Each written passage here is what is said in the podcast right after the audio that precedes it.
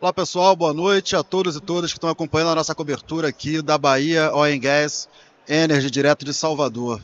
A gente está aqui agora no estúdio PBR para mais uma entrevista, é, dessa vez com o novo presidente da BPIP, Márcio Félix, que também foi secretário da área de energia, da área de petróleo e gás, é um dos, dos agentes né, do setor privado que estão desenvolvendo negócios nessa área de produtores independentes, que é representada hoje pela ABPIP, a Junior Oil, como o mercado, de, o mercado financeiro gostou de chamar, gostou de apelidar, né? Você precisa ter um termo em inglês para o mercado financeiro se sentir à vontade para lidar, né?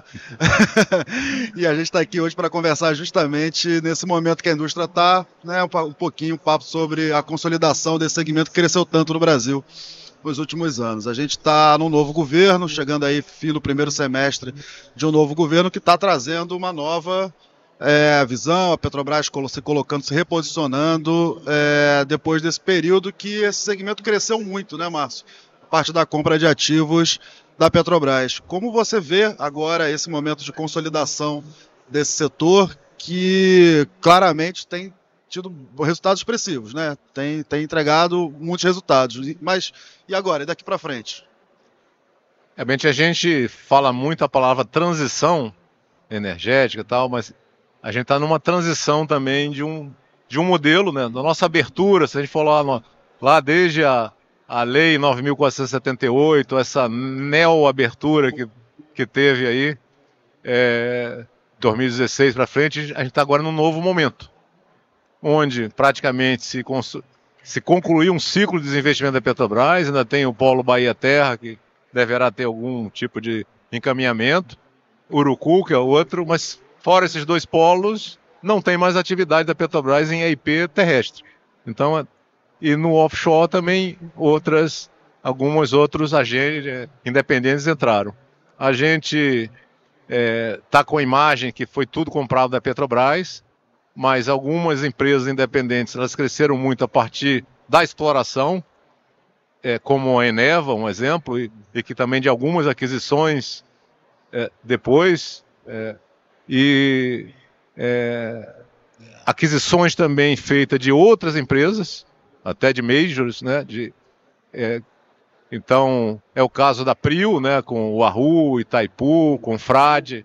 Então, é um, é um, foi um outro caminho então a gente começa a olhar realmente um período de transformação no país. De, de, as independentes, elas têm algumas delas são listadas em bolsa e tem e tu, uma palavra-chave é diversidade. Então a gente tem empresas independentes, claro, na B3, São Paulo, tem na bolsa de Toronto, tem em Estocolmo, tem Oslo, tem Frankfurt, até Melbourne. Na, na Austrália tem tem empresas independentes, não estou falando necessariamente das associadas da BPIP, algumas empresas é, não. Estou é, tratando de, de, um modo geral. Né? O Brasil ainda tem um número muito pequeno de independentes. É, quando a gente. Bom, os Estados Unidos sempre são um ponto fora da curva, 9 mil independentes aproximadamente. Mas se pega uma região de Calgary, no Canadá, uma cidade de um milhão e meio, dois, menos de 2 milhões de habitantes, com 500, cerca de 500 independentes lá. Então, o independente tem de micro, médio, é que eu falo, tem as júnior, tem as baby, tem as, as sei lá, pré-baby. então a gente tem uma, uma diversidade de empresas, então um desafio é dar liga para isso. Por que, que, que, que uma tem a ver com a outra? É, se eu, é, aqui na, no, no evento aqui, nós vemos assim, o painel lá onde estão os patrocinadores. A os estandes e tudo. Então, eu, eu, se eu fosse colocar aquelas palavras-chave ali, eu colocaria alegria, luz, cor, diversidade. E, e eu, eu, começou a ter uma onda de das pessoas que trabalham nessas empresas tirarem fotos nas redes sociais e, e dizer assim: olha, o orgulho que eu sinto a primeira vez que eu vou vestir esse macacão era uma coisa um pouco impensável, talvez no, no passado. Existia, existia, existe o orgulho do macacão das grandes empresas, da Petrobras, mas de uma forma diferente. Então, o nível de energia, de alegria, de brilho nos olhos, é, A origem, por exemplo, teve uma ideia de no Dia das Crianças, as pessoas poderem levar os filhos, os filhos ganharam um macacão. Aquilo ali ficou para sempre, né? Na imagem da, daquelas crianças e de todos e da indústria como um todo. Eu brinco assim que eu digo, olha, eu queria, não é nem brincando, eu estou em campanha, quer dizer, buscando fazer isso, é a gente montar um mosaico da, com a diversidade humana e dos macacões, das cores, das independentes. Então isso transmite, eu só imaginando essa figura, que está ainda fragmentada, não tem. É, ela transmite uma energia, uma força desproporcional aos 180 mil barris de óleo equivalente que as independentes produzem, produzem hoje. É, esse evento aqui, cheio de energia, eventos que aconteceram recentemente em em outros lugares do Brasil, como Maceió, é, tem uma energia, um nível de energia assim, contagiante. A gente sente, entra, a gente já, não sei, percebe, não precisa ser sensitivo para sentir, para perceber essa, essa situação. Eu pensei, pô, será que já existe um esgotamento? Será que. Mas é, esse evento aqui na Bahia mostra que tem espaço. É, cada lugar desse, do, especialmente do onshore, tem uma vida. E não vou falar nem do onshore, nem de independente, mas é, acabou de ter agora, poucos dias, uma audiência pública no Oiapoque. Então, uma coisa, pela primeira vez, muitas pessoas se deslocaram. É, eu, enfim, não pude ir, mas gostaria de ter ido, irei se, é, se for no Oiapoque, se for no Chuí, se for no Monte Roraima, se for em qualquer. Então existe um Brasil muito mais pulsante energeticamente falando do que a gente simplesmente enxergar que é o independente.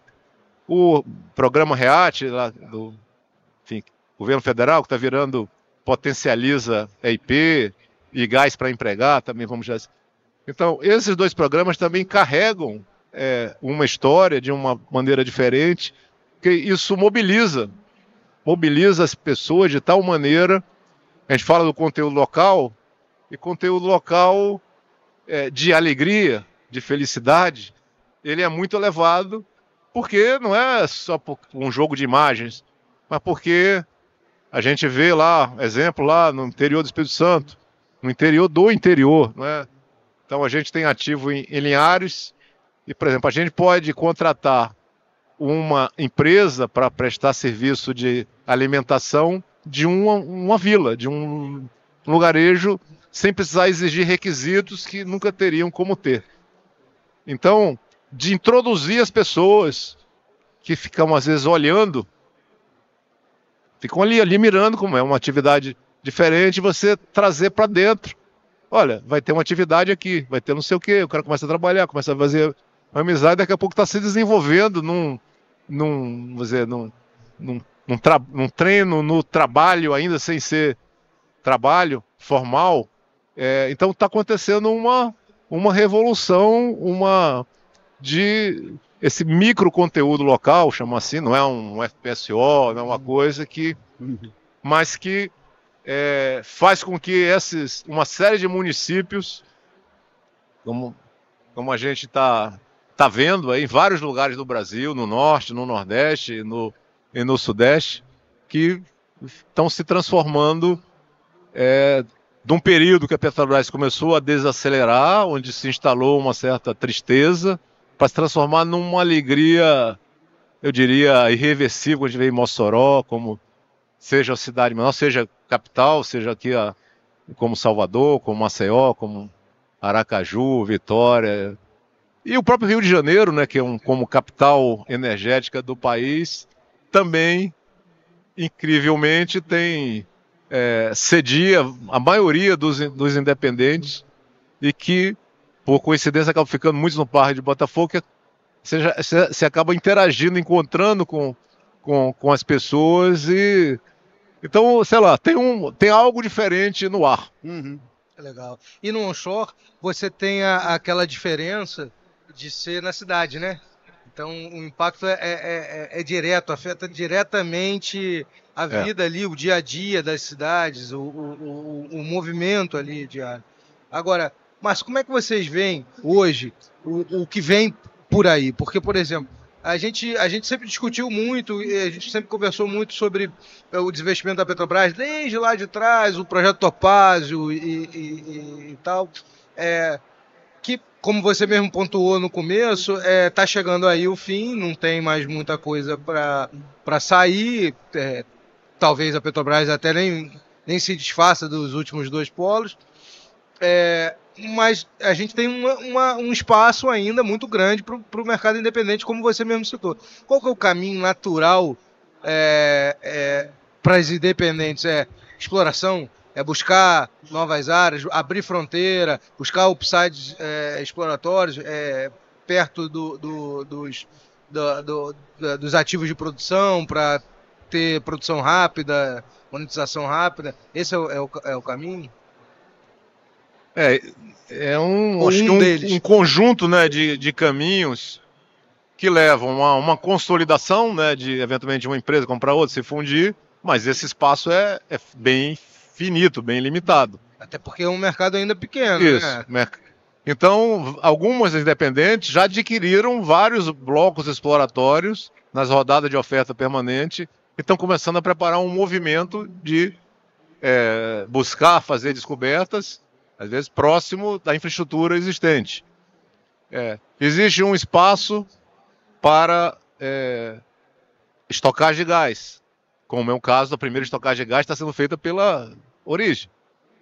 É, projeto de CCS, de captura de carbono, o primeiro projeto do Brasil, não é nem de uma empresa independente, de, mas é de uma empresa de etanol de milho, na bacia do Parecis, que está usando conhecimento geológico da área de petróleo e gás, com apoio de especialistas da área de petróleo e gás, para fazer o primeiro, primeiro projeto de captura de carbono do Brasil.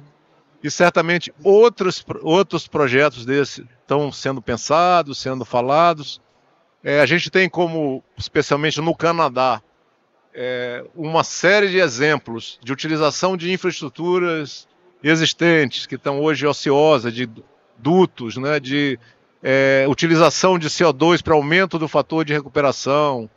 É, tem já startups envolvidas em, por exemplo, desenvolver é, projetos que possam é, gerar hidrogênio limpo, hidrogênio azul, in situ, dentro do reservatório. Então, começa a ter sacadas diferentes, e a gente fala um termo muito falado nesses últimos tempos, geração distribuída, e eu brinco, faço associação dizendo que a gente tem a produção distribuída. Ah, não tem infraestrutura? Então essa é uma oportunidade, um desafio que vem de se você tem produção distribuída de tal maneira como a Eneva tem no, sei lá, no, no Maranhão e converteu em energia elétrica, é, é GNL, small scale, é, você atrair empresas, é oportunidade e o desafio que o Brasil tem com o agronegócio de fertilizantes, é, com a evolução da indústria de, de saneamento, a gente tem necessidade de indústria cloroquímica. Então você começa a ver, e a, é, exemplo, mineração de salgema, que é uma atividade também que usa, vamos dizer assim, a experiência do setor petróleo. É, o casamento, você ter um, eventualmente uma térmica a gás é, próximo a um parque eólico, como a gente tem aqui na, na região de Tucano, aqui na Bahia, que pode fazer uma, uma vamos dizer assim, um, uma otimização de maneira que você tenha um fornecimento mais contínuo, né? Aquele tri trilema da energia e tal. Ninguém quer que falte energia. Sim. Então, todo mundo quer a transição energética. Então, como que a gente faz isso? E também é, o desenvolvimento de novos produtos a partir do petróleo e gás. O foco para o petróleo durante muito tempo era produzir diesel, gasolina, refinar diesel, gasolina e querosene de aviação. Mas você tem óleos lubrificantes, tem asfalto, com todo o programa de infraestrutura, de, de concessões de infraestrutura que o Brasil já tem, é, e, nível estadual também está tá aumentando. Então você começa a ter outras aplicações E o grande vilão, a grande discussão é no uso no transporte é, individual, é, a gente ter é, possibilidade de é, ter usar gás da Amazônia para produzir energia elétrica, substituindo diesel, querosene de aviação. Então tem, tem várias é, possibilidades e uma coisa que o Brasil tem diferente de muitos países é que a juventude está muito motivada para entrar nesses projetos, coisa que às vezes outros países as pessoas têm uma certa é, então, assim, um dos desafios das, das júniores é que tem muitos júniores trabalhando nessas empresas. E é, tem uma parte da, da indústria que, é, vamos dizer assim, envelheceu, mas que a gente está vendo aí, mas o pessoal envelhece, está envelhecendo, se rejuvenescendo, se é que eu posso fazer esse, esse trocadilho. Então eu me sinto mais jovem, mas vendo é, todo esse movimento, vendo tudo que todas as possibilidades que existem de é, brincar de descobrir não petróleo e gás, mas descobrir infraestrutura que está disponível, uma conexão, às vezes um duto, um poço que estava abandonado, as informações disponíveis, a integração dessa. Então são muitas possibilidades da gente ainda conseguir. E, e, e, e o fator de recuperação do Brasil ainda é muito baixo. Uhum. Um dos princípios de sustentabilidade, especialmente da Noruega, é ter o máximo fator de recuperação possível para você não ficar palitando o, o, o, território todo. Então a gente tem essa. É, e a gente vê também, em paralelo à questão dos independentes, essa transformação toda no gás. O gás é um, é um irmão, assim, de uma irmã, um irmão da, das independentes, com as soluções. A gente vê que. Set... Já foi o primo feio, né? Isso, é, exatamente. Então virou virou o, o é. de, dessa, dessa história. 75, cerca de 75% da energia do gás consumido no Nordeste está vindo das independentes. Então essa é uma transformação muito significativa. É claro que não é um, não é um, um volume é, gigante, mas é, mudou totalmente, está mudando totalmente o equilíbrio. A gente fala muito, tenta falar de interiorização, do gás. Então, assim, a, a, as concessionárias estaduais de distribuição de gás também estão atuando, as, as transportadoras. Eu nunca vi, nunca tinha visto uma integração tão grande, uma discussão tão grande de atores que nem praticamente não se falavam entre si. Então, está sendo visível essa integração. Então, o que, é que nasce primeiro? É o gás, é o gasoduto, é o contrato. E eu diria, é uma indústria, é uma, é uma solução criativa, é, sinergias para, por exemplo, é, tem regiões que tem manancial de água doce, que você descobre, às vezes composto para petróleo. É, descobre sal, o sal, o primeiro poço marítimo mesmo no Brasil, em 1968, lá no Águas Rasas, lá no Espírito Santo, descobriu um grande domo salino. Aquilo permitiu, depois de 40 anos, a Petrobras estar no sul do Espírito Santo produzindo o primeiro poço do, do pré-sal. Isso foi um comentário do ex-diretor Estrela, que ele, tava, ele era o geólogo de campo do, em 68 e viveu 2008 como diretor, 40, 40 anos. Então, às vezes, assim, pô, o poço deu sal, deu nada, mas esse é, então, assim, o, ah, os testemunhos dos poços, eles ainda estão espalhados. Tem, foi feito um convênio entre Petrobras, ANP e CPRM, Serviço do Brasil, para fazer as litotecas. Quanto conhecimento e, e por que é, pensar em petróleo? Pensar nas riquezas minerais no sentido mais amplo. Então, acho que abre um espaço grande a partir de, um, de uma empresa independente esse é o conceito da nossa empresa, que é um ENP, INP, um trocadilho de exploração e produção com plataforma de energia. Você citou o caso da Origem, que é o primeiro projeto de estocagem é, de gás, e falou também, é, citou o caso de, dos projetos de CCS.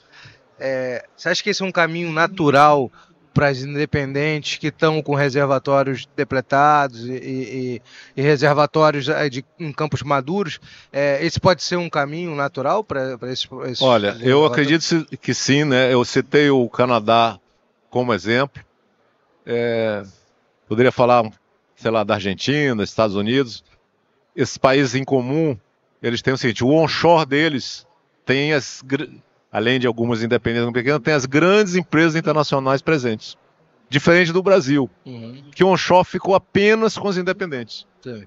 Então, quem tem uma infraestrutura, tem um campo próximo, é, Barra do Ipiranga, que é um ativo no Espírito Santo, que está na NP para ser colocado de volta ao mercado, pelo que a gente ouve falar, e, é, o governo aí já sinalizou que vai sair um novo estudo sobre quais são os ativos para, é, para estocagem, seja de, CO, de CO2 ou de gás.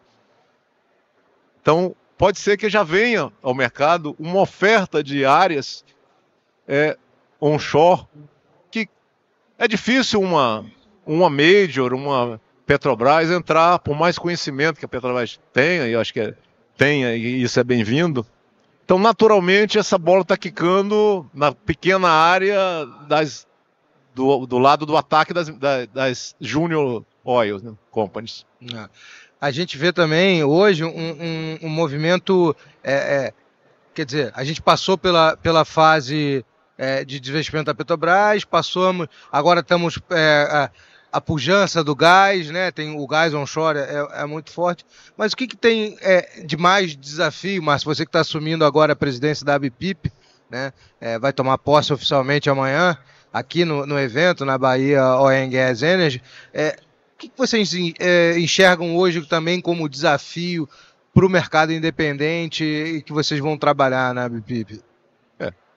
Acho que um desafio é o seguinte: a gente ficou mal acostumado, chamar assim, nos últimos anos, de sempre ter um pleito adicional. Dizem o seguinte: se você, uma pessoa chegar e dizer assim, ó, quais são os, os seus três desejos? A pessoa, os desejos são atendidos.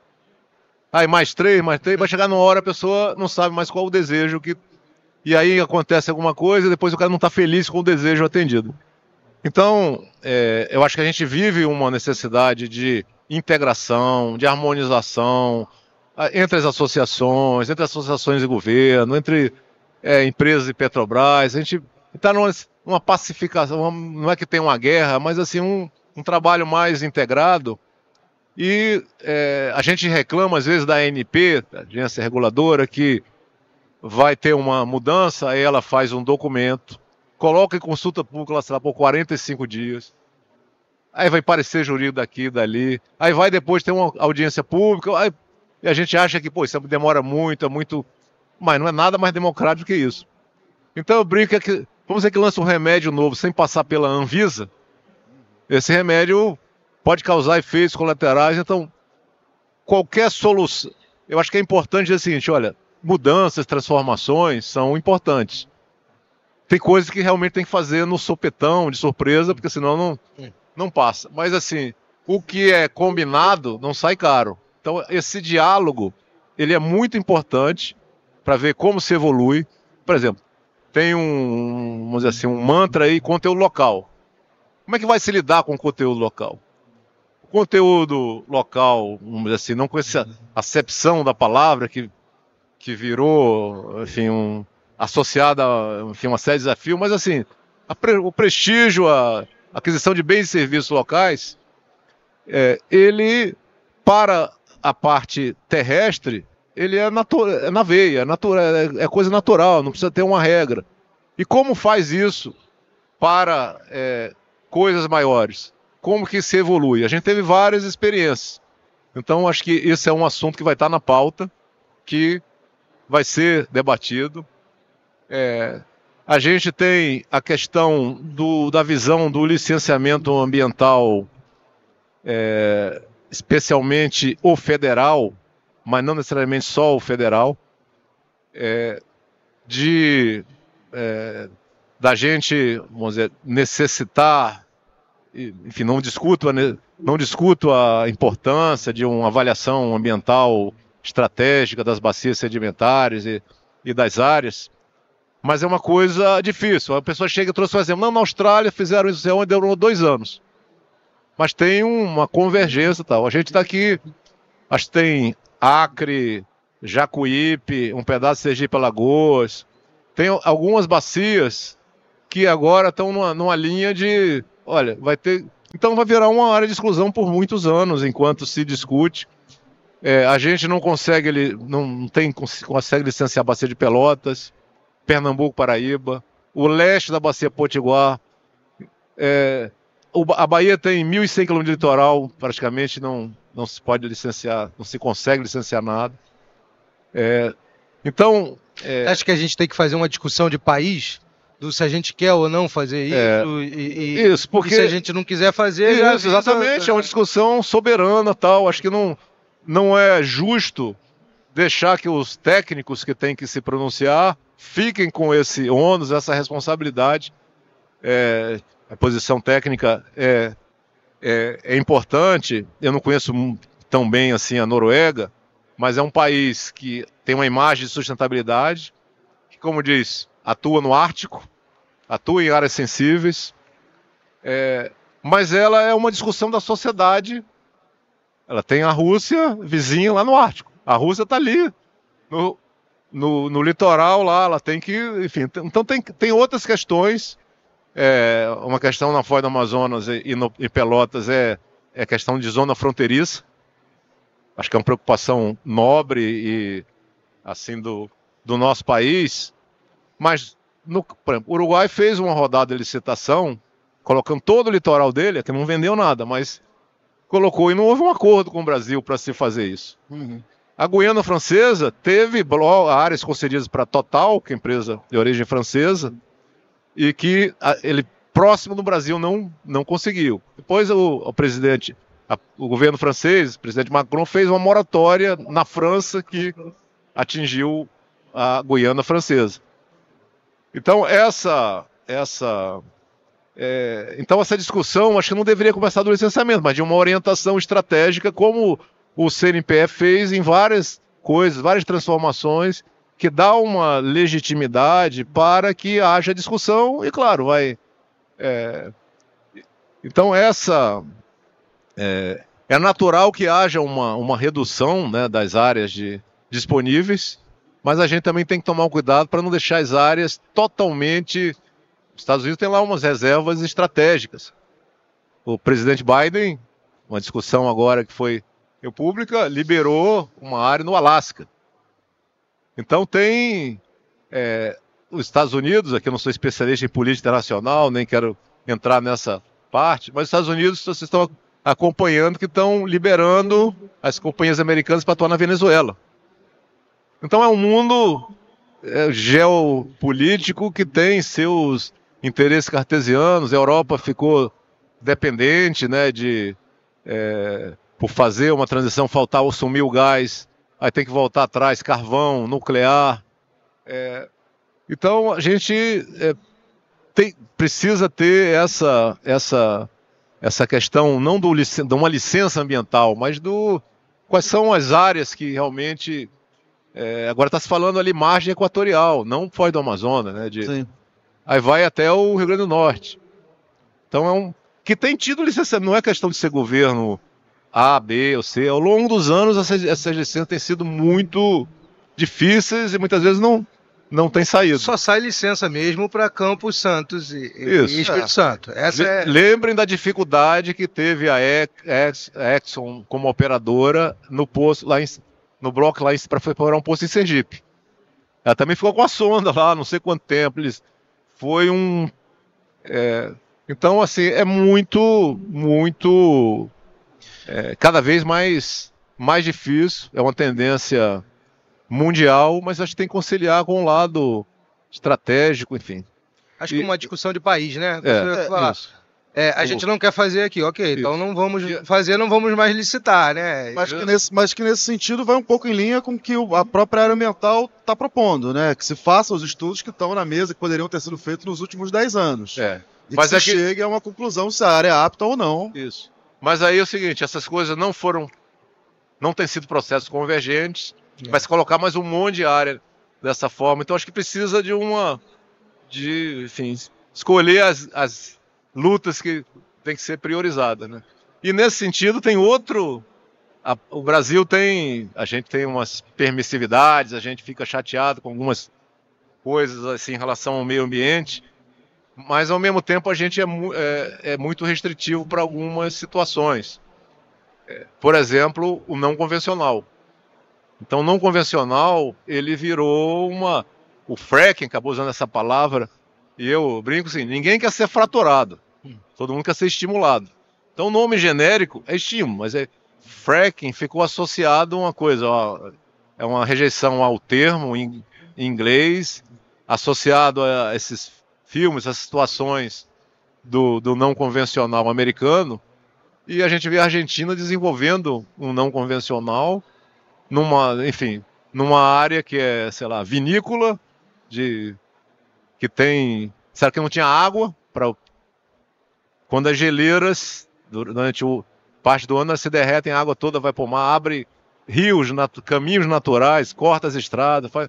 então é, é, uma forma de olhar diferente, não não defendo em, em larga escala, mas bacias que já estão consolidadas, que têm um potencial é, e tem potencial para o gás, acho que é, que é importante a gente ver. Por exemplo, Bacia do São Francisco, nem falar de, de cheio gás, mas a Bacia do São Francisco, é um tight sand, um muito fechado, ela é licenciamento do, do Estado de Minas Gerais, ela também ficou, ficou travada aí há muitos anos. Eu entendo que é difícil Minas Gerais, depois de do Brumadinho e Mariana, é pensar em licenciar alguma coisa que tenha um questionamento.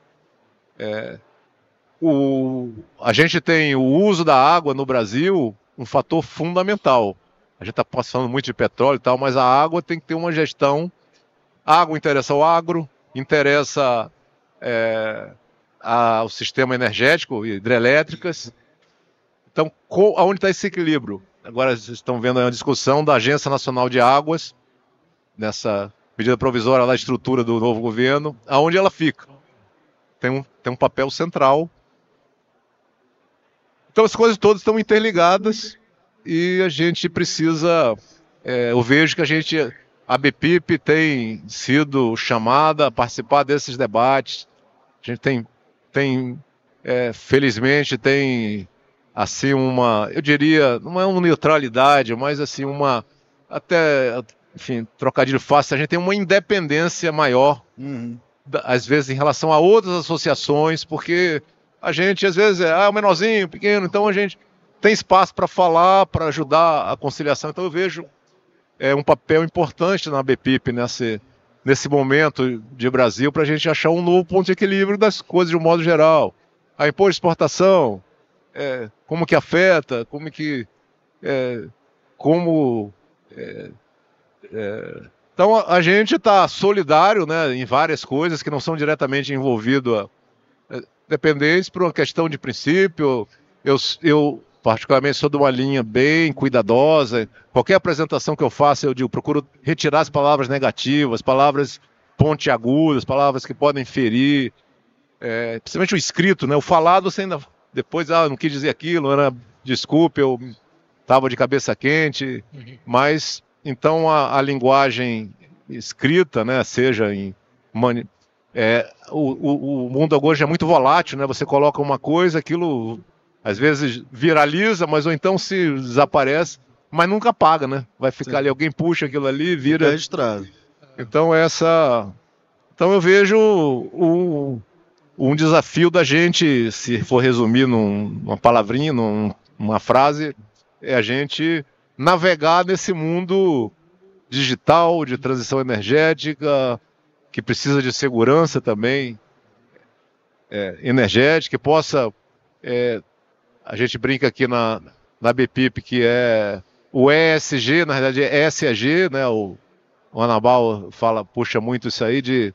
Então, o social para nós é muito importante, mas não é por causa do social que a gente vai é, prescindir do meio ambiente, e a governança ninguém prescinde por várias razões e tem sempre evoluído. Mas você tocou num ponto que é a questão do, do imposto de, de exportação, é, que afeta diretamente algum do, algumas das associadas da, da, da ABPIP, sobretudo as empresas é, independentes que atuam no offshore, né? as empresas que estão compraram ativos ali na bacia de Campos e tal. É, vocês estão otimistas de que o imposto acaba aí no, no, no, no período? Olha, certinho? eu queria até acrescentar uma outra questão de que vai, vai andar a, essa política de royalties, né, específica para esse segmento independente. É, assim, são, são vários desafios ao mesmo tempo. Eu tenho uma eu não sou também especialista de Congresso Nacional, mas eu sou um curioso desde criança das coisas. Fiz trabalho de escola, que eu morava em Brasília, lá no Congresso. E eu procurava entender, você procura entender como é que é o processo, como é que a coisa acontece, como são as regras do jogo, vamos chamar assim. Então, as medidas provisórias, às vezes tem uma, uma sequência. Eu mesmo, quando estive no governo, enfrentei essa dificuldade de. Eu achava, e todo, muita gente achava que, olha, a gente emite uma medida provisória, um rolo compressor lá no Congresso e aprovou, já está valendo, a medida provisória entrou, já está valendo. E a gente teve conversando com políticos experientes, não, rapaz, ó, a política, a melhor, a coisa mais sustentável não é a medida provisória. Porque a medida é uma lei trabalhada, articulada, né? Às vezes a gente vê os comentários aí de, das relações do governo com o Congresso, de mandou um negócio aí. Então tem que ter uma tem que ter aquela conversa de mineiro antes para depois comer o pão de queijo lá na, no é. plenário. E, claro, respeitadas as, as prerrogativas de cada, de cada um. Então a gente é, precisa entender que tem um trâmite. Então houve uma sequência de medidas provisórias no dia 1 de janeiro, ali, de entrada do novo governo. Eu falei agora há pouco. A, a primeira medida está em discussão ainda. Existe uma sequência. É, já falam que algumas vão caducar, são quatro meses. E a, o imposto de exportação é de quatro meses. Então ele não é a prioridade. Eu não sei se o Congresso quer ter o desgaste de discutir e negar. Acho que não vai, dificilmente vai acontecer isso. Mas também não quer o desgaste de aprovar. Então, o cenário mais provável para mim é que no Congresso ela vai cair, vai cair por decurso de prazo e para a validade, porque ela só tinha quatro meses.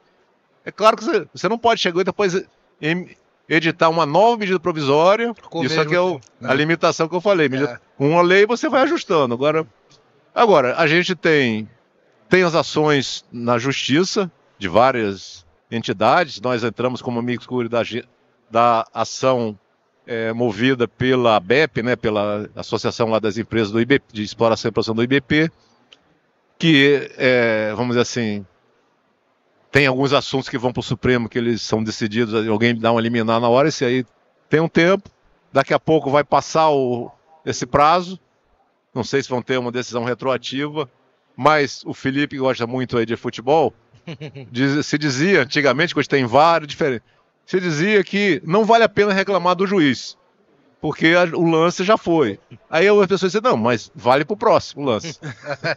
então, aplicando esse, esse, esse, esse, essa curiosidade aqui futebolística, a gente.